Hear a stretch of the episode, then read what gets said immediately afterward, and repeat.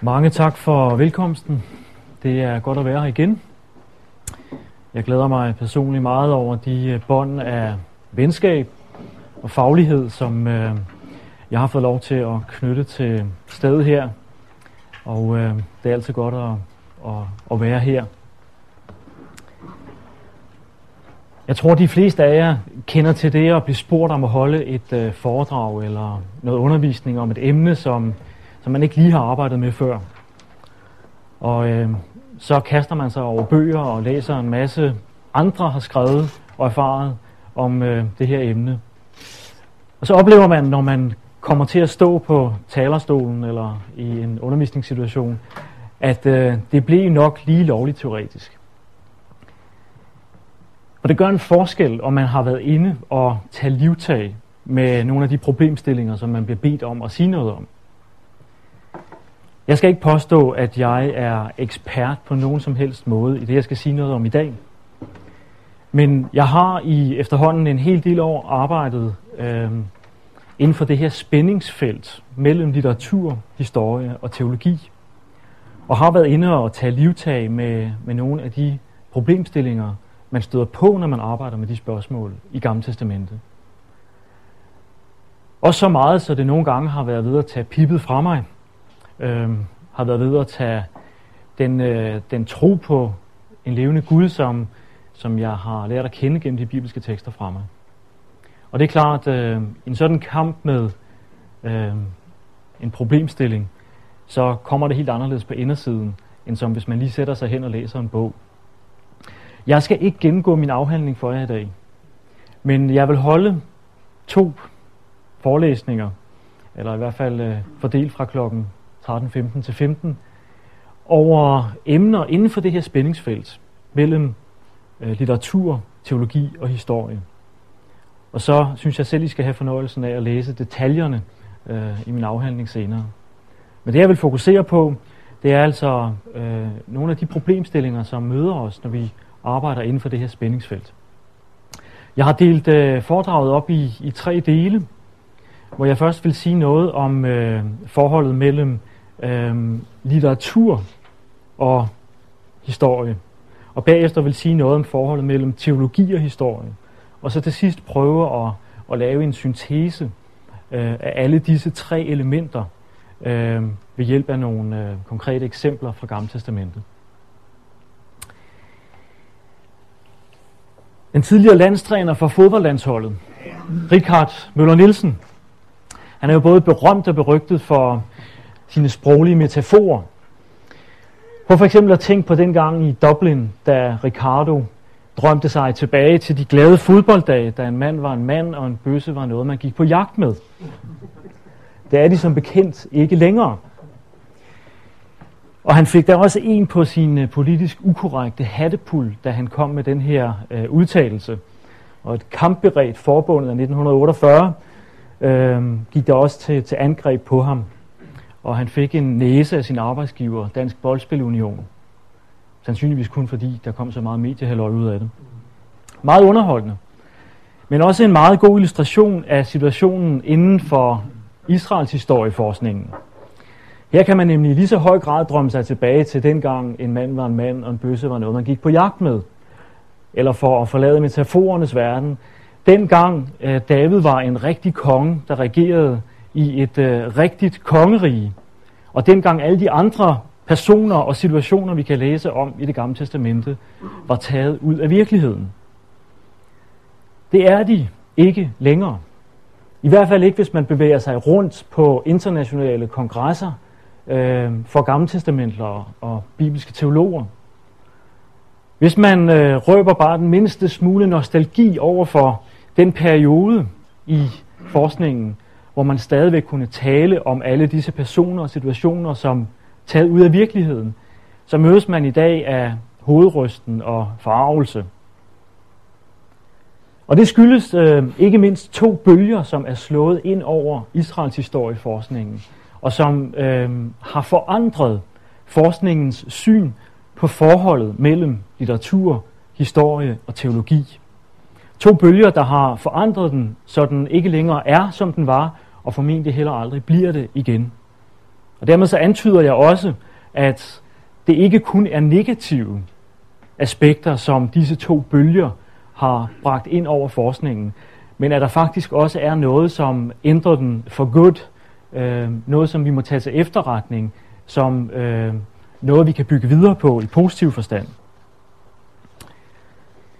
Den første bølge, som øh,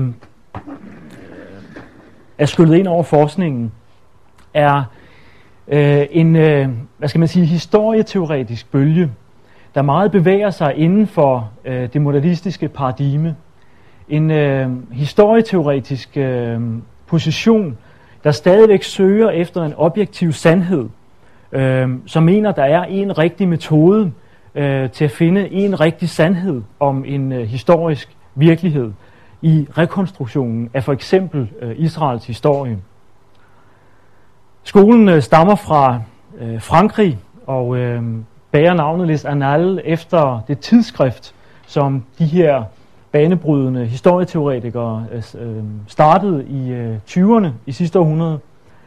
Og øh, den her tilgang til historisk øh, videnskab er præget af en multidisciplinær øh, øh, undersøgelse af en given historisk periode eller øh, person. Når det har haft øh, betydning både for historievidenskaben generelt, men også for forskningen i Israels historie, så er det jo fordi historievidenskaben generelt var meget optaget af at skrive national- og personalhistorier, og var meget øh, optaget af at bruge tekster til at skrive denne historie. Og her kom øh, historieteoretikerne fra Elisanal og påpegede, at de tekstlige vidensbyrd, vi har, er kun en lille bitte del af den øh, viden, det materiale, vi har til rådighed om fortiden. Og det tekstma- tekstlige materiale øh, beskriver kun virkeligheden på et meget overfladisk øh, niveau. Øh, hvorimod mange af de andre kilder, vi har til rådighed, stikker langt dybere og graver mere grundlæggende årsagsforklaringer frem om, hvordan en begivenhed øh, er kommet i stand, og hvorfor en person handlede sådan og sådan. Det har betydet, at øh, historieforskningen, øh, efter den her bølge slog ind over den, har været meget mere optaget af at undersøge de øh, øh, sociopolitiske, antropologiske, øh, økonomiske forhold, har øh, brugt det arkeologiske materiale på en helt anden øh, måde til at få noget at vide om, hvad skete der egentlig i den her periode, som fik de her personer og de her begivenheder til at tage fart. Metoden er meget positivistisk i sit udgangspunkt, og øh, regner med, at man ved at kunne afdække de her immanente, altså menneskelige, dennesidige faktorer, også kan forklare, øh, hvorfor en bestemt udvikling, også mentalitetsændring, øh, tænkning, er begyndt at have taget fart. Øh, Der er meget i den her øh, historieteoretiske udvikling, som er blevet kritiseret sidenhen. Men øh, lad man også med lige i første omgang at præsentere den som en bølge, der er skyllet ind over øh, forskningen. Både den øh, profane historievidenskab, men også Israels historieforskningen. Den anden bølge, der er skyllet ind over Israels historieforskningen, er den øh, postmoderne hermeneutik. Karakteristisk for den postmoderne hermeneutik, det er jo ikke mindst dens, dens frontale angreb på en øh, række af den modernistiske eller konventionelle historievidenskabs idealer, nemlig om øh, objektivitet, øh, primære og sekundære kilder, historisk sandhed, lineær historie og historikernes øh, upartiskhed. Øhm, man skal ikke læse meget i øh, historieteori for at øh, bemærke udtryk som crisis in conventional history og the end of history movement. Og det er udtryk, der er fremkommet præcis fordi den postmoderne hermeneutik er skyllet ind over forskningen og har stillet spørgsmålstegn ved alle disse absolutter, alle disse øh, opnåelige sandheder. Selvom virkningerne først i øh, det seneste årti for alvor er nået frem til Israels historieforskningen, så er det alligevel forsvarligt at tale om en decideret hermeneutisk intifada. For hvis der er noget, som er kendetegnende for den postmoderne hermeneutik i relation til historieskrivningen, så er det jo dens øh, ønske om at gøre oprør og ryste af sig, som intifada jo betyder, øh, den konven- konventionelle historievidenskabsidealer om en objektiv eller upartisk historieskrivning. Jeg skal ikke gå i detaljer med den postmoderne hermeneutik og den måde, som den har øvet indvirkning på historievidenskaben på. Jeg skal blot pege på to elementer, som øh, allerede har fået øh, voldsom indflydelse på Israels historieforskningen. Nemlig øh, Robert Berghofers tanker om, at vi ikke kan tænke historisk uden en eller anden form for øh, great story eller overarching hypothesis, en metahistorie på en eller anden måde, som øh, vi kan få til at binde alle de ting, vi ved om en historisk periode eller person sammen. Og for det andet Hayden Whites øh, teori om, at enhver historiografi øh, er blevet skåret til på fire eller fem forskellige måder. Og at øh, enhver historieskrivning derfor øh, er udsat for det, som han kalder emplotment. Altså, at øh, en historiker altid anlægger et perspektiv på det, som han vil berette om eller rekonstruere. Øh, og at data, kildematerialet, meget, meget ofte bliver presset ind i de her øh, emplotments.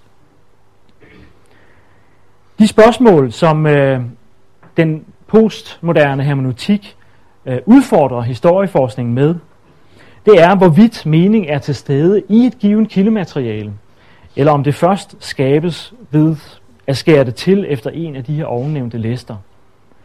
Øhm, det drejer sig om, hvorvidt historiografiske tekster refererer til en virkelighed uden for dem selv, eller skal forstås som en, en selvstændig, øh, selvtilstrækkelig tekst, som øh, giver ganske god mening uden at referere til noget uden for sig selv, altså til virkeligheden. Og i virkeligheden så spørger den postmoderne hermeneutik, er det overhovedet så vigtigt, om vi har at gøre med fakta eller fiktion i øh, historiografiske tekster? De mest radikale svar på det spørgsmål, det er jo, at det er der, der er ikke nogen forskel på det, og det gør ikke nogen forskel. At øh, det at skrive historie for at få at vide autoritativt, hvad den objektive sandhed er om en periode eller en person, det må vi opgive. Hvis vi fastholder, at vi med historie mener en gengivelse af, hvad der virkelig skete, så vil øh, den postmoderne hermeneutiks svar på det her spørgsmål være, at vi er nødt til at lukke historievidenskaben ned.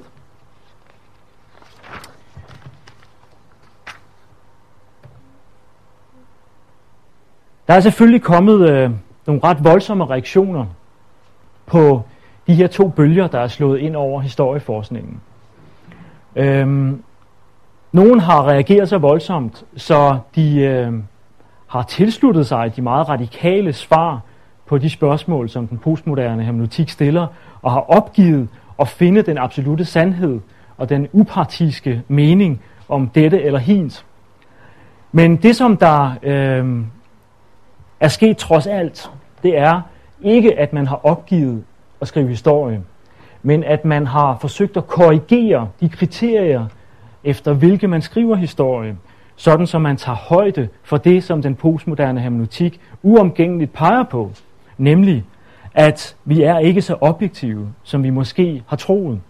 At vi som subjekter, som personer, også øver indflydelse på den måde, vi ordner og øh, tolker et kildemateriale på. Et eksempel på en sådan korrektion, og altså også en afstandtagen fra øh, den meget radikale gøren op med muligheden for at skrive historie, er en, øh, en øh, monografi, som bliver hyppigt citeret af historieteoretikere, fordi den netop ligger røst til mainstream-forskningens øh, korrektion af øh, historieteorien. Joyce Appleby, og Hunter Margaret Jacobs bog, øh, som peger på, at øh, det kan godt være, at den her bølge med Lisanal, der tager en lang række forskellige discipliner i brug til at beskrive en historisk periode øh, eller person, øh, har bidraget med noget væsentligt, nemlig ved at pege på, at vi ved meget mere end det, der står i teksterne. Men den kan ikke svare på alle spørgsmål. Og i virkeligheden, så er den begrænset af de samme øh, begrænsninger, som positivismen altid har været. Positivismen kan øh, induktivt forklare ved at analysere ned i den mindste detalje, hvordan tingene er bygget op. Men positivismen har også et øh, verdensbillede og en virkelighedsforståelse, der gør, at den ikke rummer mulighed for det uventede. Og i relation til historievidenskaben er det klart, at nogle gange står vi med udviklinger og tendenser, som ikke kan forklares ved hjælp af jordskæl eller øh, socioøkonomiske faktorer, men som bare sker. Og går vi et skridt videre til Israels historieforskning, så er det klart, at en positivistisk tilgang til øh, Israels historie vil betyde, at øh, vi er nødt til at se bort fra øh, en guddommelig faktor øh, som årsag til det, der sker. Og her har selv mainstream-forskningen altså kritiseret den her bølge, Lissanal, for nok at kunne svare på mange spørgsmål, men ikke alle. Og desuden øh, så forsøger Appleby Hunt og Jacob at opstille nogle nye kriterier for, hvornår vi har at gøre med pålidelig rekonstruktion af et historisk forløb. Um, Appleby Hunt og Jacob taler om, at i dag så må en uh, rekonstruktion af en given historie eller person tage højde for uh, pragmatism, common sense and public realm. Og noget af det, som de peger på her, det er jo, at uh, en historisk forklaring er den, der bedst muligt forklarer det kildemateriale, der ligger til rådighed, og som holder for en nærmere efterprøvelse, når den bliver smidt ud til offentlig debat. Øhm, de ønsker altså at fastholde, at vi både stadigvæk har behov for at skrive historie og vide noget om fortiden, og at det også kan lade sig gøre at sige noget om fortiden. Men at det, vi siger om fortiden, til, til stadighed må smides ud til offentlig debat, sådan så øh, det subjektive element, som påvirker os, når vi skriver historie, kan blive afsløret og korrigeret. Det, som øh, det har betydet for Israels historieforskningen, hvis vi nu skal gå over til at øh, applicere det på noget, som måske ligger lidt tættere på os, og I må have mig undskyldt, at jeg har brugt tid på øh, denne tour de force gennem øh, udviklingen inden for historieteorien. Men der er ingen tvivl om, at det vi oplever i øjeblikket, det øh, henter i høj grad sin, øh, sin benzin og drivkraft øh, fra det, som er sket i øh, historievidenskaben generelt. Og det, som det har betydet for Israels historieforskningen, det er, at øh, de eksisterende måder at skrive Israels historie på, er blevet undermineret i en sådan grad, at der hersker en eller anden form for, øh, vi ved ikke rigtigt, hvad vi skal gøre. En form for uafklarethed øh, blandt gammeltestamentlere. Øh, for når vi ikke længere kan bruge kildehypotesen til at sondre mellem kilder og finde frem til de oprindelige tekster, øh, så kan vi heller ikke længere øh, bygge et billede af Israels historie op, som vi så kan bruge, når vi eksegerer teksterne. Og øh, vi ved også, at øh, den her objektive sondring mellem kilder, den her upartiske beskrivelse af, hvordan det gamle testamente er blevet til, den er ikke længere mulig, når vi tager højde for de, øhm, øh, de uomgængelige ting, som den postmoderne hermeneutik har vist os. Og det har skabt den her uafklarede situation, hvor, øh, som har givet mulighed for, at en ganske bestemt skole er kommet til at fylde uforholdsmæssigt meget i debatten, nemlig den såkaldte Københavnerskole. Der er mange, der øh, klager over, at øh, Københavnerskolen øh, fylder alt for meget i den diskussion, der er om, om øh, historie og teologi og litteratur i Gamle Testamentet. Og det er da også rigtigt, at Københavnerskolen ikke fylder så meget, når man ser på, hvor mange andre gammeltestamenter der er. Men når den øh, alligevel er så dominerende, når man ser på udgivelser og hvad der er, der bliver diskuteret i de publikationer, vi, øh, vi, vi, vi har, så tror jeg, det er fordi, at resten af forskningen i høj grad er lammet på grund af den her uafklarede situation, og ikke har fundet sine egne ben at stå på, efter de her bølger er skyllet ind over forskningen. Og her har øh, Københavnerskolen øh, været utrolig dygtige til at øh, gribe stafetten og så komme med deres egen, øh, eget bud på, hvordan det skal gøres. Jeg har beskæftiget mig en hel del med Københavnerskolen i min afhandling, øh, og det skal jeg komme tilbage til flere gange, hvorfor. Men øh, en, af, øh, en af de ting, som man i hvert fald kan sige om Københavnerskolen, det er, at de er enige om og dekonstruere det billede af Israels historie, som øh, har været gældende i hele det sidste århundrede. De anvender analskolens metodik og lægger derfor meget, meget lidt vægt på tekster. Øh, nogle gange oplever man det næsten som en foragt for tekster, til fordel for en vægtlægning på det arkeologiske materiale, øh, samtidige øh, øh kildeskriftinskriptioner og øh, arkeologiske fund osv., hvor Københavnerskolen forsøger at skrive en Israels historie næsten udelukkende på baggrund af det ikke-tekstlige materiale. Og øh, alle de personer, forskere, som er øh, forbundet med Københavnerskolen, øh, under ledelse af Niels Peter Lemke og Thomas Thompson, de er meget enige om den her dekonstruktion. Øh, der, hvor vandene skilles, er, når der så skal bygges noget nyt op. Her øh, oplever vi, at sådan en som øh, Niels Peter Lemke stadigvæk opererer inden for et modernistisk paradigme, øh, stadigvæk øh, mener, at, øh, at der, der kan nås frem til en bestemt sandhed. Og det her det er lige et eksempel på, øh, på deres dekonstruktion, øh, hvor de altså er fuldstændig enige.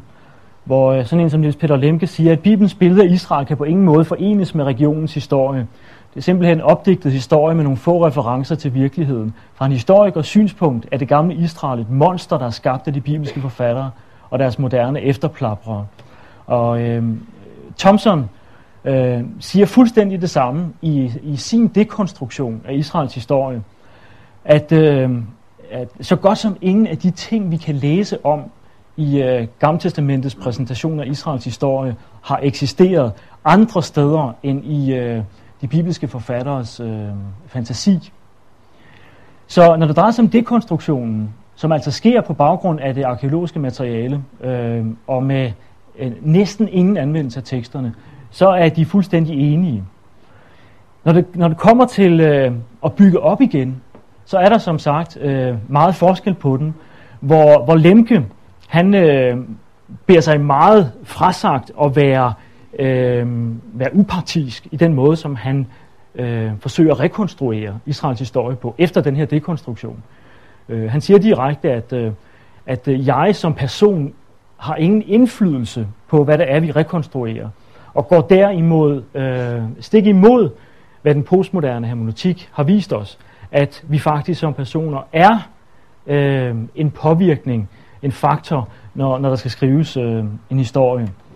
Og, øh, og Thompson, han øh, adskiller sig så her fra Niels Peter Lemke ved ikke at arbejde inden for det modernistiske paradigme, men øh, arbejder inden for, øh, eller i overensstemmelse med den postmoderne hermeneutik, hvor han øh, tydeligt og klart siger, at øh, vi konstruerer virkeligheden.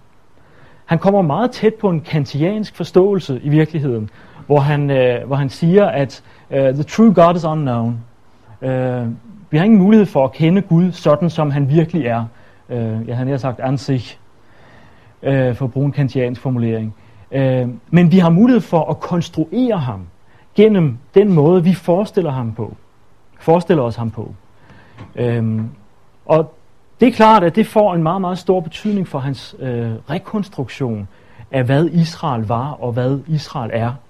For øh, den, øh, det billede, vi får tegnet af Israel i det gamle testamente, er ikke andet end sådan et distorting glass, altså et, øh, et par uklare briller, eller briller med forkert styrke, som gør, at man ikke kan se det rigtigt, men man konstruerer så at sige selv øh, den virkelighed, som man prøver at beskrive.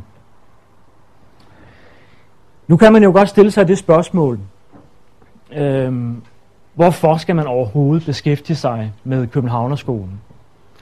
Øh, der var engang øh, en øh, læge fra Hillerød, der i TV-avisen blev spurgt om, hvad der skal til for, at de centralafrikanske landes regeringer øh, erkendte omfanget af den øh, AIDS-epidemi. og hvad det betød for deres lande. Og så svarede han, at han havde ikke forstand på storpolitik, men øh, dybest set, så drejede det sig jo om medmenneskelighed. Og jeg tror, vi på spørgsmålet om, hvorfor vi skal beskæftiger os med Københavnerskolen, kan sige noget lignende. Øh, hvorfor vi skal bruge så meget krudt på de her øh, historiske problemstillinger. Øh, mange reagerer instinktivt på samme måde. Jeg har ikke forstand på Københavnerskolen, men så tror jeg også, vi kan sige, det drejer sig jo i virkeligheden om bibelsk teologi. Det drejer sig i virkeligheden om, hvad det er for en, øh, en forankring af teologien, ikke bare i Gamle Testamente, men også Nye Testamente, som de bibelske forfattere har øh, intenderet, tænkt sig og øh, været opsat på at formidle til deres læsere og lyttere øh, i fremtiden. Og øh, når, det, når det er det, der bliver sat på spil, så viser det sig lige pludselig, at det er langt mere interessant og relevant at beskæftige sig også med de her historiske problemstillinger, end bare at beskæftige sig med nogle, øh, øh, nogle teologer i København med en aldeles ufrugtbar teologi, noget som kirken overhovedet ikke har brug for.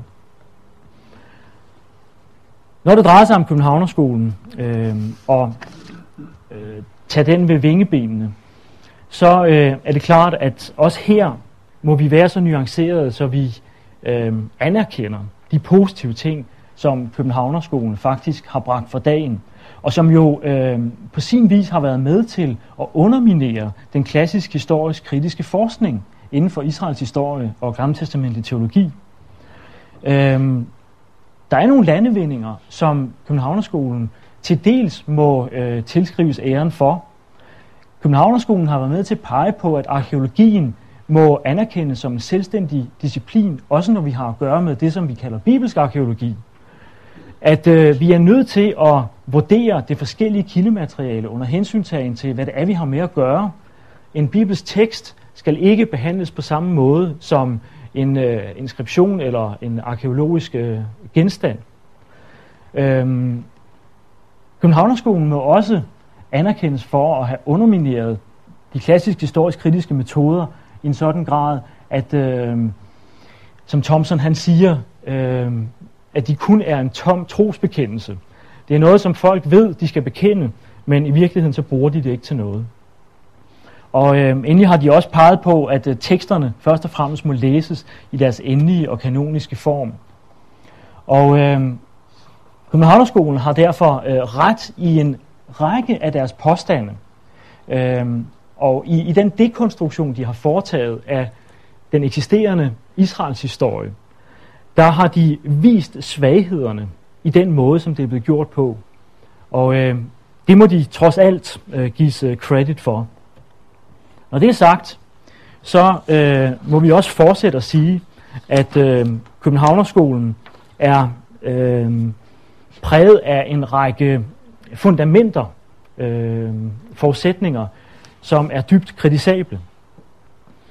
Øh, på klarheds skyld, så vil jeg skille, øh, eller så vil jeg beskrive de her disagreements, eller øh, problemfelter, ved hjælp af Axel Van Senstads tale om øh, Bibelens ontologiske todimensionalitet, sprogproblemet og eksistens- og erkendelsespørgsmålet.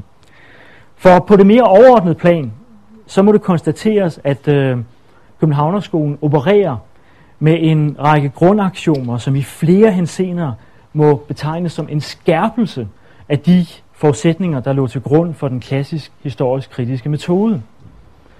Selvom flere forskere i Københavnerskolen har været udfarende med hensyn til at kritisere de litterære kriterier i den klassiske kildekritik, formhistorie, traditionshistorie, øh, så tager de ikke desto mindre i deres egen tilgang til de historiske spørgsmål øh, bare den fulde konsekvens af den metode, som for eksempel Velhausen udviklede i slutningen af forrige århundrede, øh, den fulde konsekvens, som forskere i sidste århundrede ikke turde at tage.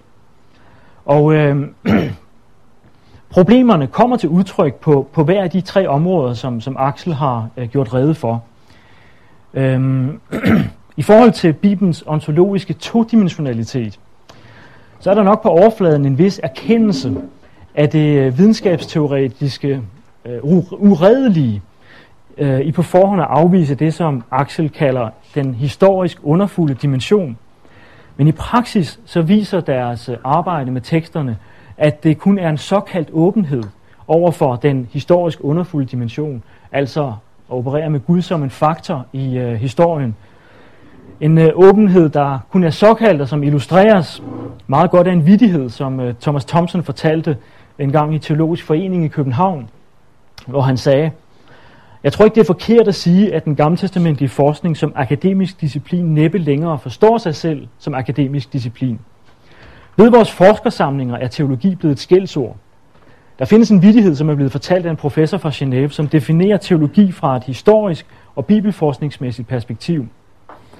En sociolog er en, der leder i et mørkt rum efter en sort kat. En filosof er en, der leder i et mørkt rum efter en sort kat, som ikke er der. Mens en teolog er en, der leder i et mørkt rum efter en sort kat, som ikke er der, mens han hele tiden råber, jeg fandt den, jeg fandt den. I forhold til sprogproblemet opererer Københavnerskolen derfor heller ikke med de bibelske udsagn som øh, objektiverende tale om det guddommelige.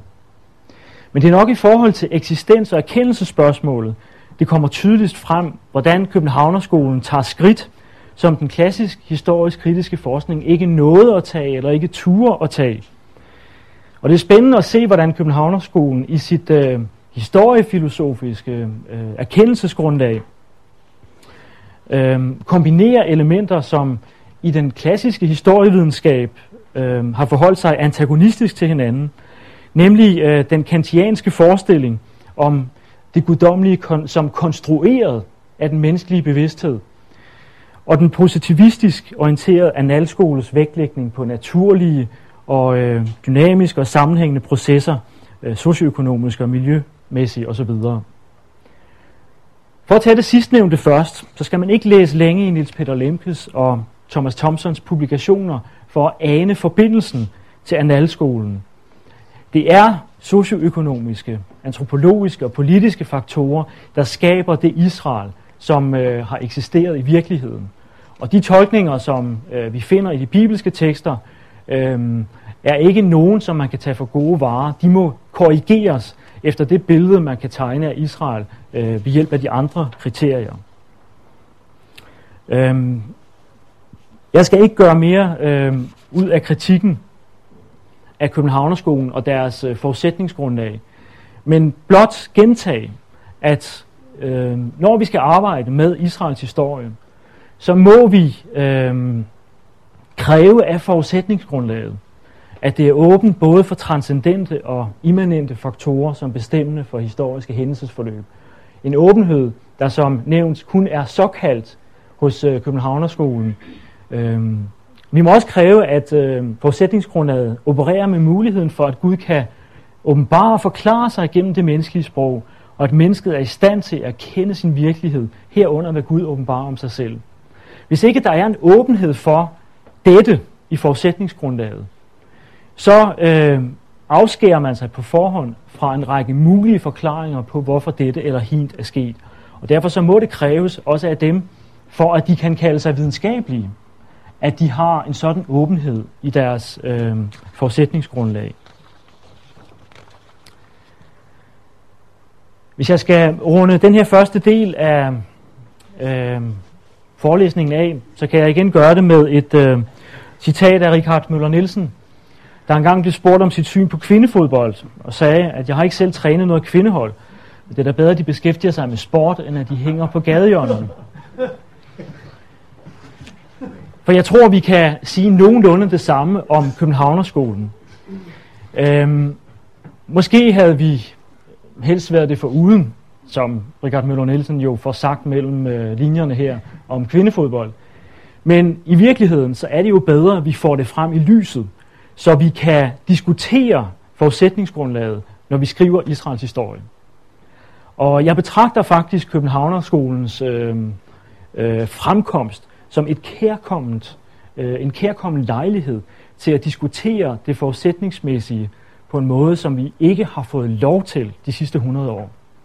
Det, som Københavnerskolen har gjort, er, at de på, på selv de største øh, kongresser har øh, afstedkommet en diskussion om, hvad forudsætningerne egentlig er for den måde, vi øh, læser de gamle testamentlige tekster på. Og hvis vi skal se positivt på det, så kunne vi næsten ikke ønske os mere end som netop dette. Fordi det er her, vi har vores eksistensberettigelse som evangelikale eller bibeltro, eller hvordan vi nu lige øh, vælger at formulere øh, vores profil.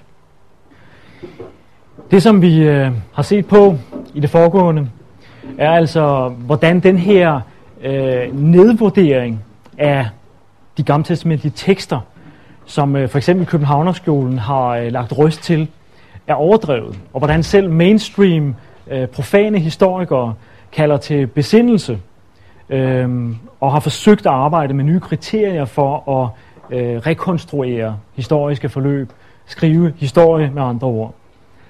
Øhm, og det viser os noget om, at det kan stadigvæk lade sig gøre at vide noget om, hvad der er sket. Og at vi også, når det drejer sig om de gammeltestamentlige tekster, kan få øh, grænserne til sikker viden ud om, hvordan Israel så ud. Og så kunne det jo være fristende bare at give sig i kast med at rekonstruere Israels historie. Men der er et andet spørgsmål, som øh, brænder sig på, når det drejer sig om den historiske rekonstruktion i de gamle testamentlige tekster. For hvad nu, hvis de bibelske forfattere slet ikke var interesseret i at skrive historie? Hvad nu, hvis de slet ikke øh, havde haft i tanke at forankre det, som de skrev i historiske hændelser? Vil det så ikke være øh, omsonst og unødvendigt spild af tid at beskæftige sig så meget med Israels historie og forsøge at rekonstruere øh, det Israel, som vi får beskrevet i de gamle testamentlige tekster. Burde vi så ikke sige det samme, som, øh, I må have mig undskyldt, den forhåndværende landstræner Richard Møller Nielsen engang sagde om udsigterne til en dansk sejr, I think we shall screw down the expectations.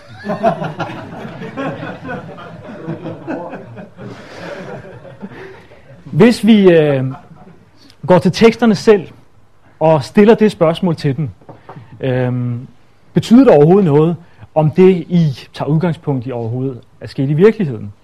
Øh, eller kan vi tale om nogle øh, teologisk, teologiske truths, teologiske sandheder, der er uafhængige af, hvorvidt den ene eller den anden begivenhed har, har fundet sted, og hvorvidt den ene eller den anden person har levet? Så øh, bliver det ret hurtigt klart, hvis man læser teksterne, som en historiker vil læse, eller andre tekster, at øh, de bibelske forfattere faktisk har overvejet den problemstilling. Øhm, jeg har skrevet nogle øh, skriftsteder for neden, og skal bare nøjes med at tage et enkelt øh, af slagsen frem fra Nytestamentet, hvor vi øh, har de tydeligste signaler fra forfatterne om, hvorvidt den historiske forankring betyder noget. Nemlig øh, Lukas, der som indledning til sit evangelium gør det tinderne klart, at øh, han agter nu at fortælle, hvad han selv har set og hørt og oplevet. Øh, Øh, og det samme finder vi øh, hos Johannes, både i hans øh, evangelium øh, og i øh, begyndelsen af 1. Johannes' brev. Vi har ikke helt så øh, klare formuleringer øh, fra forfatterne i det gamle testamente, men hvis vi kigger på den måde, som der er refereret til konger øh, og begivenheder i for eksempel konger krønikebøgerne, så står det ret hurtigt klart, at også der har vi en bevidsthed om, at øh, de ting, som der tages udgangspunkt i, og som tolkes teologisk, at de har fundet sted i virkeligheden. En ting er jo så at pege på øh, en bevidsthed om at forankre budskabet i nogle historiske hændelser. Men øh, noget andet er jo så, hvad den her forankring betyder for de bibelske forfattere. Også her har vi jo både eksplicite og implicite svar i de bibelske tekster. Det mest eksplicite svar finder vi uden tvivl i øh, 1. Korintherbrev kapitel 15, hvor Paulus han øh, sætter det hele på spidsen og siger, at hvis ikke Kristus er opstået, så er vi endnu i vores sønder, og så er vi de mest tåbelige af alle mennesker. Og hvis man prøver at krasse lidt i den her overflade i 1. Korintherbrev 15, så finder man jo meget hurtigt ud af, at når Paulus han vælger de her spidsformuleringer, så dækker de i virkeligheden over en, øh, en øh, betydning af de historiske hændelser i alle de bibelske tekster. For hvis ikke Jesus han gjorde og levede sådan, som evangelisterne beretter om, hvordan kan Jesus Kristus så blive vores retfærdighed? Det er jo ikke kun i det at tage vores synder på korset, at han øh, bliver vores frelser, men også i, at han tilregner sig os hans retfærdighed. Og øh, kigger man på øh, den måde, Jesus han øh, forstår sin identitet på, så er den jo netop baseret på alt det, som Gud har gjort forhen, og som er beskrevet for os i de gamle testamentlige tekster. Så det hænger ganske, øh, ganske klart sammen, at hvis disse begivenheder ikke har fundet sted, hvis Gud ikke gør, som han siger, så er han ikke den levende Gud, som øh, vi tror, han er. Og så er det forgæves omsonst og tåbeligt at tro på det budskab, som de bibelske forfattere og den guddommelige, kunne vi tilføje, formidler til os. Hvis sandheden og troværdigheden i de bibelske tekster er uadskilleligt knyttet til Guds åbenbaring af sig selv, deponerer vi så ikke Guds åbenbaringen i historiciteten, kunne man spørge. Jo, er der nogen, der svarer.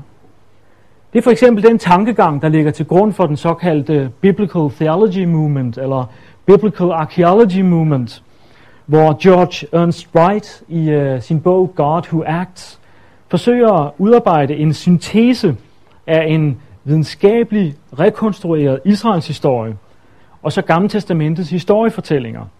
For hos Ernst Wright forankres Guds åbenbaring til Israel i en virkelig historie. Facts of history er også facts of God.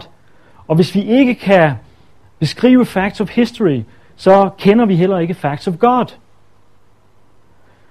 En sådan tilgang er ikke overraskende blevet kritiseret for at være alt for simplistisk, for vi har jo ikke direkte adgang til de historiske begivenheder. Vi kan jo ikke gå uden for vores dør og betragte israelitterne gå over det røde hav og som sådan opleve Guds frelse af israelitterne. En af dem, som har været hæftigst i sin kritik af George Ernst Wright, var hans nogenlunde samtidige Gerhard von Rath, som øh, øh, forstår, altså, hvor, som skældner mellem historie og frelseshistorie, hvor det ikke er det faktiske hændelsesforløb, der anses for at være Guds åbenbaring, og dermed den normative genstand for gammeltestamentlig teologi, men de gammeltestamentlige traditioner og leveringer forstået som trosvidnesbyrd. Altså, vi har ingen adgang til øh, Guds direkte åbenbaring i historien. Vi har kun adgang til Guds åbenbaring gennem dem, som oplevede den. En medieret adgang til Guds åbenbaring. Gerhard von Rath er jo så selv blevet kritiseret af dem, der er endnu mere radikale og kritiske end ham, for at basere øh, den her frelseshistorie på hændelser, som bliver pillet mere og mere fra hinanden. Og det, der er sket i løbet af 60'erne og 70'erne, er jo, at øh, så meget er blevet betvivlet i den Israels historie, som Gerhard von Rath har bygget sin frelseshistorie på, at der efterhånden intet var tilbage, og det derfor virkede fuldstændig inkonsistent at lave en gammeltestamentlig teologi, øh, beskrive Guds åbenbaring, som den blev oplevet af israelitterne, hvis de aldrig havde oplevet det. Og dem, der er fortsat ud af denne radikale øh, tangent, er jo blandt andet dem, der i dag mere eller mindre har opgivet at tale om en gammeltestamentlig teologi, men øh, i langt højere grad beskæftiger sig med mentalitetshistorie, bruger de gammeltestamentlige tekster til at beskrive øh, øh, de problemer og de svar, der blev givet på de problemer hos øh, jøderne i, øh, i det andet århundrede før Kristi fødsel. Og så er den stort set ikke længere for de mennesker. Og igen er der et, øh, et øh, sammenfald her med Københavnerskolen. På samme måde som den øh, postmoderne hermeneutik og historieteori må ses som en overreaktion på den problematik, som, øh, som øh, historikerne oplevede, når de, da de her bølger skyllede ind over historieforskningen. Sådan må det også betegnes som en overreaktion, øh, når forskningen på grund af Ernst Wright øh, og Gerhard von Rath giver sig til radikalt at afvise denne historiske betydning for forståelsen af, hvor Guds åbenbaringen finder sted. Når øh, evangelikale, og ikke mindst sådan en som øh, Phil Long, påpeger, at øh, den guddommelige åbenbaring ikke kun finder sted i den direkte gudsåbenbaring, i historiske hændelser, som vi ikke længere har adgang til, men at den finder sted begge steder.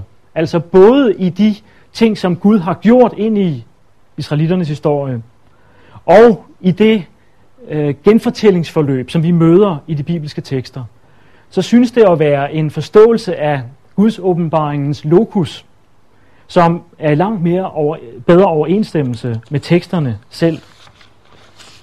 Den tager nemlig højde for teksternes selvvidensbyrd om, at øh, Gud åbenbarer sig i historien, uden at se bort fra de advarsler, som historieteoretikere kommer med, at vi ikke har direkte adgang til fortiden, og at fortidige handlinger må fortolkes for at give mening.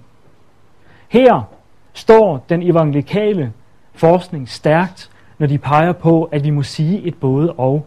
At Gud åbenbarer sig i historien, ja, det oplevede israelitterne for eksempel, da de gik over det øh, røde hav.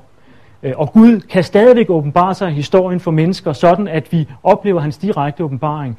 Men han åbenbarer sig også til os gennem de tekster i Bibelen, som fortæller om Guds åbenbaring.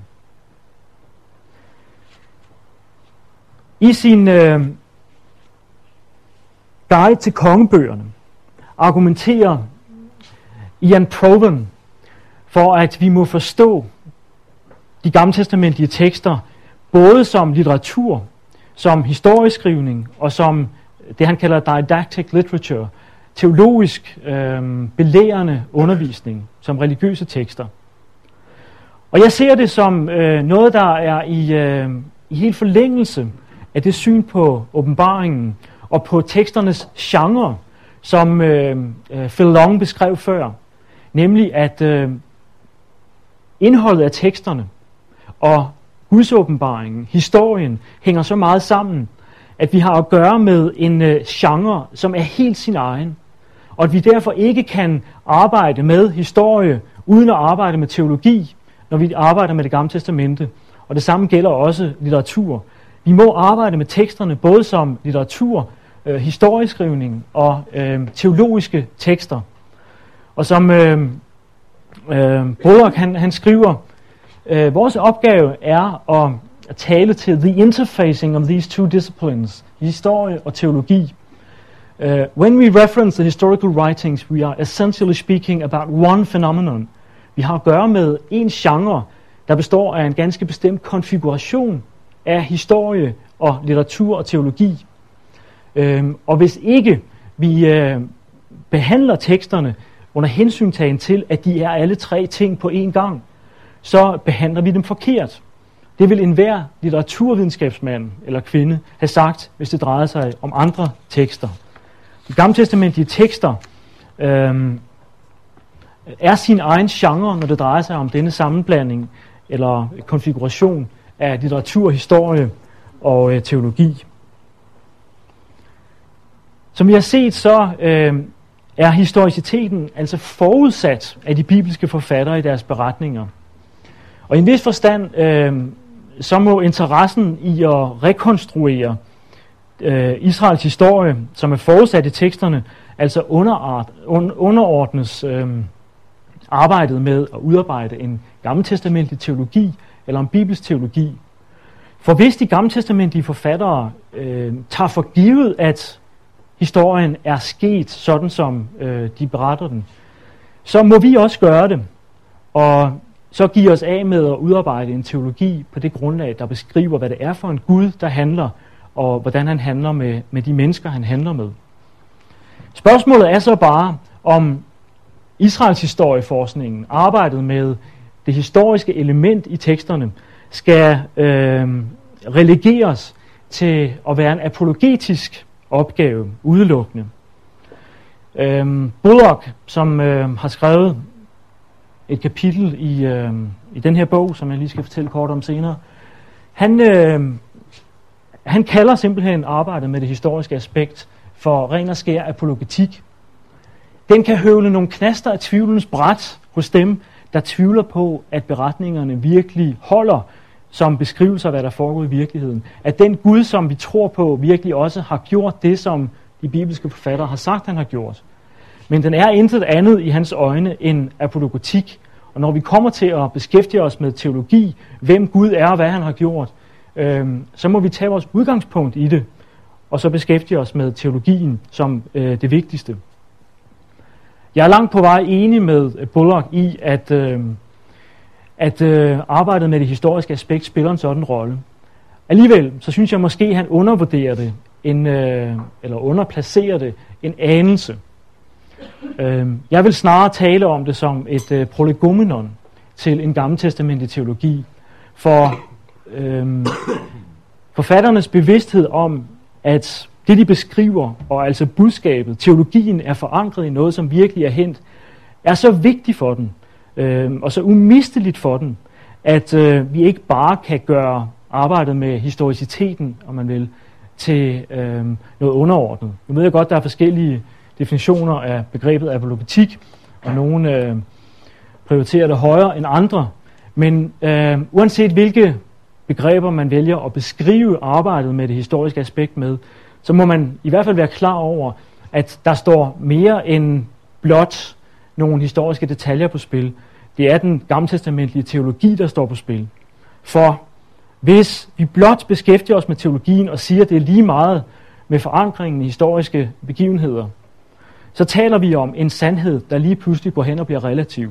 En øh, gudsforståelse, der lige pludselig går hen og bliver relativ, fordi den ikke har rod i en universel virkelighed, og dermed ikke kan gøres gældende for alle mennesker. Øh, Bibelens, Gamle Testamentets absolute tiltale til mennesket går fløjten, hvis ikke det Gud har gjort og sagt er forankret i en virkelighed, som er for alle mennesker. Så på den måde er arbejdet med det historiske aspekt øh, en øh, uundværlig, øh, umistelig del også af arbejdet med en gammeltestamentlig eller bibelsk teologi. Øh, rigtig mange af de ting, jeg har sagt her, vil jo også gælde for forholdet mellem historie og teologi i Nytestamentet. Jeg har et afsnit om øh, spørgsmål om videnskabelighed, som øh, I kan læse, når foredraget her bliver publiceret. Vi når det ikke i dag, men øh, bare lige øh, for at nævne det en passant, så er det jo præcis her en række øh, forskere sætter ind med deres spørgsmål om, hvorvidt vi overhovedet arbejder videnskabeligt med navngivende angreb på både Minusfakultetet og DBI, øhm, fra Niels Peter Lemke, øh, Thomas Thompson, John Strange, og øh, også fra øh, Lester Grabbe, som har udmærket sig ved at, at understrege i talrige, talrige artikler, at uh, fundamentalism is incompatible with scholarship. Øh, en debat, der jo er uhyre aktuelt, ikke mindst i disse tider, hvor vores institutioner hver især forsøger at få øh, SU-godkendelse af de uddannelser, som vi gerne vil tilbyde. Øh, det spørgsmål, som i virkeligheden stilles i den her debat, og som øh, vi må svare på øh, i den skriftbundethed, som vi gerne vil arbejde under, det er, om øh, videnskabeligt og forskningsbaseret arbejde med bibelteksterne enten skal hjælpe os til at se vores samtidige og personlige situation i lyset af Nytestamentets præ- præsentation af Jesus Kristus og hans kald til omvendelse og tro, eller om øh, det skal gøre det muligt for os at læse Nytestamentet i lyset af vores samtid. Altså, hvad er normen, hvad er udgangspunktet for det arbejde, vi driver med bibelteksterne? Øhm, tager vi udgangspunkt i øh, Bibelens egen virkelighedsforståelse, kan der ikke have nogen tvivl om, at, øh, at vi må øh, med glæde tage imod den fornuft, der var åben for det absolute, øh, som kirkefædrene gjorde, øh, samtidig øh, lade den gennemsyre med de værdier, der stammede fra åbenbaringen, øh, som en pave, som en har udtrykt det. Men øh, alle mellemregningerne i den her argumentation øh, kan I finde i det her foredrag, når jeg får det publiceret. Vi har set på, øh, hvordan vi stadigvæk kan tale om øh, en øh, sikker viden om, hvad der er sket, også i relation til Israels historie, på trods af det, som for eksempel Københavnerskolen hævder. Øh, vi har set på, at øh, historie, teologi og litteratur er vævet så meget ind i hinanden, at vi er nødt til at tage hensyn til alle tre dele, når vi læser bibelteksterne. Og det jeg vil gøre i den sidste tid her, vi har tilbage, er at kigge lidt på, på kongebøgerne i det gamle testamente. Kongebøgerne, som jo er en del af den sammenhængende fortælling om Israel fra øh, første Mosebog til anden kongebog. Øh, Israels, det gamle Israels nationalepos, om man vil. Og det springende punkt, når vi taler om spændingsfeltet mellem litteratur, historie og teologi, det er jo, øh, det er en god fortælling, ja, men er det også teologi og historie? Ja, det er også teologi, men er det nu også historie? Hvis vi ser på øh, det litterære aspekt først, så er der jo ingen tvivl om, at den her store fortælling øh, indeholder hele viften af alle de litterære virkemidler, som god litteratur gør brug af. Flashbacks, klimaks, regression, digression, øh, perspektivering og konflikt og hvad vi ellers kan nævne. Der er ingen tvivl om, at øh, vi har at gøre med et, et godt sammenskruet litterært produkt, der er på fuld højde med mange af de sofistikerede fortællinger, som vi kan finde i dag. Der er heller ingen tvivl om, at øh, vi har at gøre med en teologisk fortælling. Nu kan man øh, tage udgangspunkt i meget, når man skal læse Gamle Testamente og, og den her øh, store fortælling fra første Mosebog til anden kongebog. Men øh, en måde at gøre det på er i hvert fald at, og se det som øh, nogle tekster, der drejer sig om det løfte, Gud han giver til Abraham i øh, 1. Mosebog kapitel 12, hvor Gud udvælger Abraham til at genoprette det fald, som Adam og Eva, de første mennesker, øh, bragte hele menneskeheden i. Og hvordan alle de her øh, tekster i den store fortælling tjener til at illustrere, hvordan Gud han øh, sikrer, at hans frelsesplan bliver gennemført. Øhm, så det er en stor teologisk fortælling om, øh, hvad det er for en Gud, der står bag kaldet til Abraham, og hvad det er for en tanke Gud har med at kalde Abraham til at gøre det, som han gør, og Abrahams sønner og sønnesønner og afkom til at gøre det, som de gør. Spørgsmålet er så, om det også er en historisk fortælling, for nu at tage fat på øh, det tredje element i den her eksempeltekst. For en umiddelbar betragtning, øh, så må vi jo svare ja på det. Beretningen, øh, hvis vi snæver os ind til kongebøgerne i hvert fald, men vi kunne også have bredt det ud til hele det her nationale epos. Men hvis nu kigger på kongebøgerne, så er de jo struktureret øh, som en historiefortælling. Der bliver henvist til øh, konger, begivenheder, øh, årstal, også øh, det, som vi kalder absolute årstal, det vil sige årstal, som vi kan få bekræftet gennem øh, uafhængige kilder, altså ikke bibelske kilder. Så for en umiddelbar betragtning, så er der ingen tvivl om, at, øh, at øh, fortællingen også gerne vil give sig ud for at være en historisk fortælling, udover at være litteratur og teologi. Derfor så øh, er der alle mulige grund til at gå til den her tekst, som en historiker vil gå til en hvilken som helst anden tekst. Altså stille de samme spørgsmål til den her tekst, som man vil stille til for eksempel Saxos Danmarks Krønike, eller øh, øh, andre kilder, som historikerne bruger til at svare på spørgsmål om en periode eller en øh, øh person med. Første spørgsmål, øh, det er jo det kildekritiske, og her bruger jeg altså kildekritik, ikke i øh, teologisk betydning, øh, gammeltestamentlig betydning, om en sondring mellem kilder, men i øh, historievidenskabelig betydning. Hvilken værdi og pålidelighed øh, har den her kilde? Og øh, når vi har svaret på det spørgsmål, øh, så kan vi så gå videre til at spørge, øh, jamen hvad er det, den her kilde fortæller os om det, vi gerne vil vide? Og øh, hvis vi holder den her kilde sammen med det, vi i øvrigt ved, hvad er det så, den bidrager med til den historiske syntese? Altså den øh, rekonstruktion af for eksempel Israels historie, som vi gerne vil foretage. Når det drejer sig om øh, kildespørgsmålet, hvorvidt vi har en, øh, en historisk pålidelig kilde i øh, kongebøgerne, eller for den sags skyld i andre bibelske tekster, Øhm, så har vi jo det indlysende problem, at den ældste eksisterende tekst af hele kongebøgerne, den faktisk stammer fra omkring øh, mellem 900 og 1000 efter Kristi fødsel. Øhm, og vi har altså at gøre med en tekst, der beskriver, eller i hvert fald angiveligt beskriver begivenheder, der er foregået helt tilbage til år 1000 før Kristi fødsel. Et tidsspand på næsten 2000 år fra det ældste eksisterende manuskript og så til de begivenheder, som øh, den her tekst angiveligt beskriver.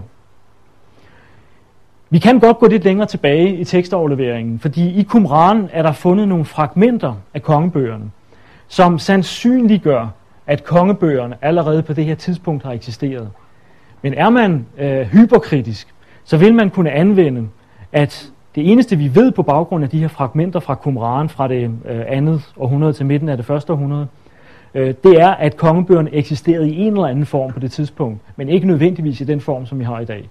Øh, så langt kan man faktisk gå, hvis man øh, driver øh, skepticismen til det yderste. Øh, en mainstream-historiker vil dog trods alt sige, at øh, de her fragmenter viser os, at kongebøgerne har eksisteret på det her tidspunkt.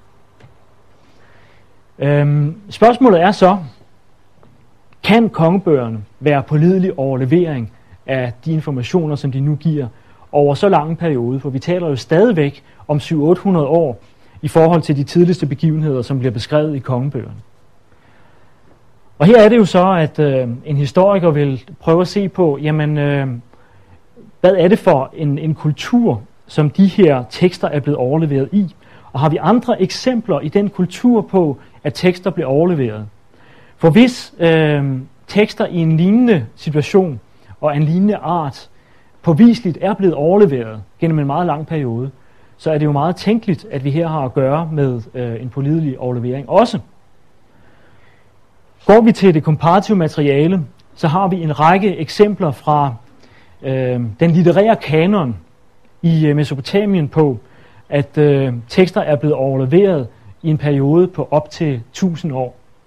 Øh, Gilgamesh-eposset øh, ved vi er blevet forholdsvis pålideligt overleveret gennem en periode på 1000 år, fordi vi både har et tidligt og et sent manuskript. Altså vi har et manuskript for begge ender af overleveringshistorien, med andre ord. Øhm, noget lignende gør sig gældende med, med nogle af de andre teksteksempler, som er øh, listet op her. Og øh, det, som det i hvert fald siger os, det er, at øh, hvis en tekst havde kanonisk status, enten som en del af en litterær kanon eller en religiøs kanon, så øh, kunne man være meget omhyggelig med at overlevere teksterne i øh, meget lange tidsperioder. Og at det derfor også øh, er sandsynligt, det er sket med de bibelske tekster, som jo i den grad må betegnes som øh, en kanon. Dertil kommer jo så det, vi ved om øh, mundtlig overlevering. Øh, det er jo et totalt ukendt begreb for os i dag næsten. Øh, det vi relaterer til i dag, når vi siger hukommelse, det er jo det, der er oppe i venstre øh, hjørne heroppe. Øh, ram i computeren, ikke sandt? Øh, vi er ikke vant til i vores øh, tekstlige og øh, computeriserede samfund øh, at huske ting af betydning. For vi kan bare tænde for computeren, øh, så har vi det hele liggende. Og nogle af os kan ikke rejse uden sådan en computer. Men øh, sagen er jo, at i, øh, øh, i den gamle orient var der en, øh, en, en meget stærk tradition for mundtlig overlevering. Og øh, oven i den her øh, skriftlige overlevering, som vi ved fandt sted meget pålideligt, så var der også en øh, meget, meget pålidelig mundtlig overlevering. Øh, ikke sådan som øh, Gunkel, øh, Herman Gunkel forestillede sig det, at man sad rundt omkring lejrebålen og fortalte godnathistorier, øh, på samme måde som vi sidder og fortæller spøgelseshistorier for børnene på spejderlejre. Men en øh, mundtlig overlevering, der foregik i en ganske bestemt setting, social setting, øh, som sikrede, at de identitetsbærende oplysninger, informationer om stammen eller øh, kulturen, de, øh, de blev øh, pålideligt overleveret, sådan så også børn og børnebørn og kommende generationer kunne vide, hvem de var. Rent faktisk, øh, så har vi også i dag nogle eksempler på øh, pålidelig mundtlig overlevering, som øh, langt overstiger det, som øh, vi kan forestille os i vores øh, vestlige kultur. Øh, I øh, Balka-regionen øh, i Jordan er der blevet lavet et studie af mundtlig overlevering hos de såkaldte øh, Balka-beduiner, hvor det er blevet påvist, at de øh, pålideligt har kunnet overlevere informationer, der går 13 generationer tilbage. Og øh, der er lavet nogle lignende studier af, af øh, hvad det hedder, analfabetiske stammesamfund i øh, Ghana, tror jeg det er, eller i Senegal, jeg husker ikke lige, hvor det er. Så der er stadigvæk meget lidt tekstlige, øh, grænserne til analfabetiske øh, stammesamfund i dag, der har bevaret det her forhold til mundtlig overlevering, hvor man altså kun har den her mulighed ved at fortælle det, øh, til at sikre det, man kan kalde identitetsbærende informationer. Øhm, vi har også et eksempel fra meget, meget gammel tid. Øhm, på grund af øh, sandstorm og så videre oplevede øh, byen Erido og blev øh, sandet så meget til, at man simpelthen måtte lukke byen ned og flytte, øh, flytte over på den anden side af dalen øh, til, øh, til byen Ur. Og øh, det der skete, det var simpelthen, at man, man flyttede hele øh, gudstyrkelsen fra templet i Eridu over til byen i Ur. Og øh, der er ingen tvivl om, at, at man der har taget alle informationer om, hvem man var, øh, hvem den Gud var, man troede på, men også den måde, han skulle øh, dyrkes på med sig og overlevere det. Det har vi vidnesbyrd om. Og øh, igen er det en understregning af, at overlevering af vigtige informationer øh, var noget, som man var meget påpasselig med i den gamle Orient. Hvis vi kigger på øh, nogle af de antikke forfattere, øh, så har vi også her noget, vi kan bruge, hvis vi skal svare på spørgsmålet om, hvorvidt de gamle testamentlige tekster, øh, kongebøgerne for eksempel, øh, kan have overleveret informationer pålideligt fra år 900 før Kristi fødsel, David Salomos øh, tid for eksempel, og så ned til øh, det andet århundrede før Kristi fødsel, hvor vi finder de ældste fragmenter i Qumran. Øh, for noget af det, der så gør sig gældende med næsten alle de klassiske tekster, det er, at der er et meget stort tidsspand mellem øh, den ældste eksisterende kopi af deres værk, og så det tidspunkt, hvor den angiveligt er blevet skrevet på. Hvis I ser ude i, øh, i den kolonne her, så vil I kunne se, at der er et meget, meget stort tidsspand. Ikke? Bare tag Caesars, øh, øh, den galliske krig, hvor der er et tidsspand på 1000 år mellem det ældste eksisterende manuskript, og så det tidspunkt, hvor øh, teksten angiveligt er blevet skrevet på. Øhm, og når det drejer sig om alle de her tekster, så er historikere ikke blege for at bruge dem i rekonstruktionen af for eksempel Roms historie. Men lige pludselig, når man begynder at beskæftige sig med øh, de gammeltestamentlige tekster, så er det et stort problem, at der er det her tidsspand, hævder gammeltestamentlige Israels historikere. Det er det altså bare ikke. Øh, for hvis man skal anlægge samme standarder i behandlingen af de andre historiske kilder og det gamle testamente, øh, så må man også tage til efterretning, at de gamle testamente øh, med meget stor sandsynlighed er en pålidelig overlevering om noget, som er sket. Noget, som en historiker jo også vil stille spørgsmålstegn ved i en tekst, det er, om der er nogle åbenlyse anachronismer i teksten. Øhm, når øh, Mel Brooks han laver sin verdenshistorie på film, så øh, ser man lige pludselig, der sidder et ur på hans øh, øh, håndled, selvom han vist nok befinder sig omkring år 0 i Ægypten. Øh, og det er klart, det, det har Mel Brooks jo gjort for at, at øh, se, om man er vågen, når man ser den her øh, verdenshistorie. Men det er jo lidt det samme, en historiker kigger efter, når, man, øh, når han læser en øh, tekst fra oldtiden. Er der nogle oplysninger, som forfatteren på det her tidspunkt, som han angiveligt skrev teksten på, ikke kunne have vidst? Og øh, igen er det jo meget opmuntrende øh, og giver stor frimodighed i at bruge øh, de gamle testamentlige tekster som øh, pålidelige kilder, at man opdager, at øh, navnene og rækkefølgen på de israelitiske og judæiske konger øh, er rigtig, når vi sammenligner det med andet kildemateriale. Øh, Alan Millard, han har endda påvist, at den måde navnene er stavet på i kongebøgerne, når det drejer sig om de assyriske konger, øh, den kunne en forfatter i det andet århundrede før Kristi fødsel ikke have vidst noget som helst om, medmindre han altså havde adgang til kilder, hvor den her stavemåde var, øh, hvor, hvor den stod i. For sproget har ændret sig så meget, så man stavede simpelthen navne på en anden måde. Så forfatteren til kongebøgerne må altså have haft adgang til kilder om, øh, hvordan man stavede de her assyriske kongers navne. Det samme øh, gælder geografiske informationer og historiske øh, begivenheder. Der, hvor vi er i stand til at holde det op imod øh, komparativt materiale, øh, der stemmer oplysningerne i kongebøgerne overens eller øh, kan i hvert fald ses som et andet perspektiv på de samme begivenheder, som øh, det ikke-bibelske materiale beskriver. På spørgsmålet om, hvorvidt den gammeltestamentlige tekst, kongebøgerne, er pålidelig?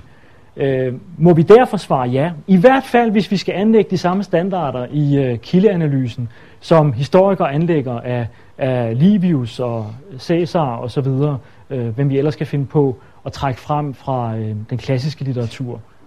Og derfor så er det legitimt, igen, hvis vi ønsker at bruge de samme standarder, som vi kalder videnskabelige i øvrigt, og gå videre til kildeanalysen og, for, og spørge, jamen, hvad er det så, den her tekst fortæller, og hvad bidrager den med, som de andre kilder, vi har, ikke siger noget om?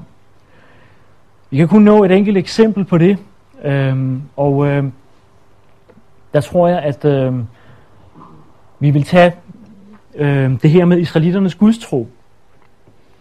Hvis vi nu forestillede os, at øhm, vi øh, arbejdede historisk, som Københavnerskolen gør, øh, og altså anlagde andre standarder øh, i rekonstruktionen af Israels historie, end som øh, historikere gør, når de for eksempel rekonstruerer Roms historie, så ville vi stort set kun have de øh, arkeologiske vidnesbyrd, hvis vi skulle øh, sige noget om, hvad det var for en øh, religion eller gudstro, israelitterne havde i kongetiden.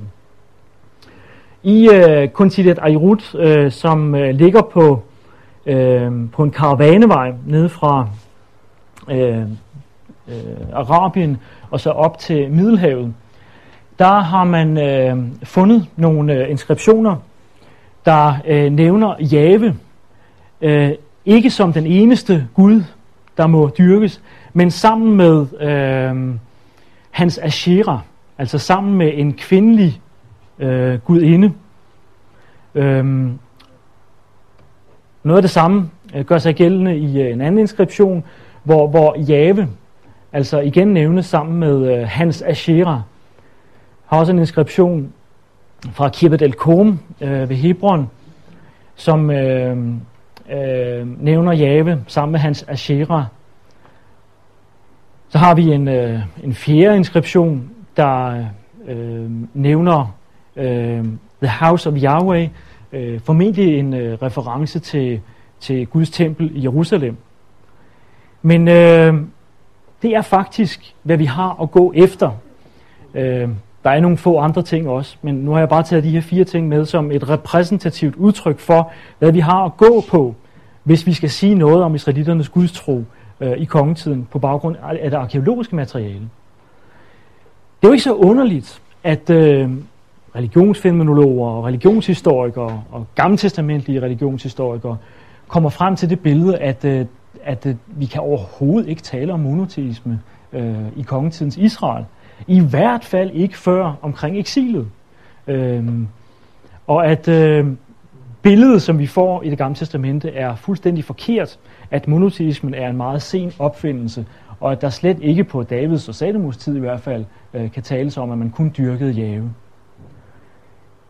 Hvis vi inddrager de gamle testamentlige tekster, som vi lige har set er, efter al sandsynlighed, pålidelige kilder om forholdene i kongetiden, så møder der os et, øh, et noget andet billede, men ikke et fuldstændig anderledes billede. For en af de fejl, som øh, Israels eller religionshistorikere jo har gjort, det er jo at, og, øh, ikke at læse teksterne ordentligt. Hvis man læser teksterne i, øh, i kongebøgerne, nu øh, øh, har vi ikke tid til at gå i dybden med teksterne her, øh, så får vi jo også her at vide, at der var afgudstyrkelse. Øhm, vi møder navnet Asherah, og vi møder øhm, Baalstyrkelsen, og kongebøgerne lægger ikke skjul på, at der også blev dyrket afguder. Øhm, netop derfor fokuserer kongebøgerne jo også på nogle af de øh, konger, som reformerede gudstyrkelsen ved at afskaffe afgudstyrkeriet. Pointen med at øh, sammenholde det arkeologiske materiale, som for eksempel Københavnerskolen udelukkende gør brug af, med øh, teksterne, som en historiker vil gøre brug af, hvis han skulle behandle dem på samme måde som alle andre tekster, er jo at pege på det, som, det, som øh, er det eneste, den eneste farbare vej, hvis vi vil øh, rekonstruere et historisk forløb, tegne et billede af en given, given øh, periode i Israels historie, som en mainstream-historiker vil gøre det. En mainstream-historiker vil øh, behandle de gamle testamentlige tekster på deres egne præmisser, sådan som også andre kilder behandles på deres egne præmisser. Og øh, dermed så bringes de gamle testamentlige tekster i dialog med for eksempel arkeologiske materiale. Og man får tegnet et billede, hvor man på den ene side har de gamle testamentlige tekster, som jo er teologiske tekster, og som, øh, som gerne vil pege på Jave, Israels Gud, som den eneste sande og levende Gud, uden at fornægte, at der findes afgudstyrkelse. Mens man på den anden side har nogle arkeologiske øh, fund af inskriptioner, der, øh, der uddyber vores kendskab til den afgudstyrkelse. Og det går simpelthen galt, hvis man spiller de her forskellige kilder ud mod hinanden. Kun når man bruger dem i den syntese, der bringer teksterne i dialog med hinanden, så får man tegnet øh, det bredest mulige billede af forholdene i øh, kongetiden. Og her får man altså tegnet et billede af et folk, der befinder sig i en situation mellem ideal og virkelighed. En situation, som jo øh, i øvrigt er kendetegnende for Guds folk til alle tider. Skulle den samme historie have været skrevet om danskerne, havde man kunne finde akkurat de samme forskelle i kilderne. For også i dag lever vi jo i den her øh, situation mellem ideal og virkelighed. Ja, jeg vil holde her. Tak.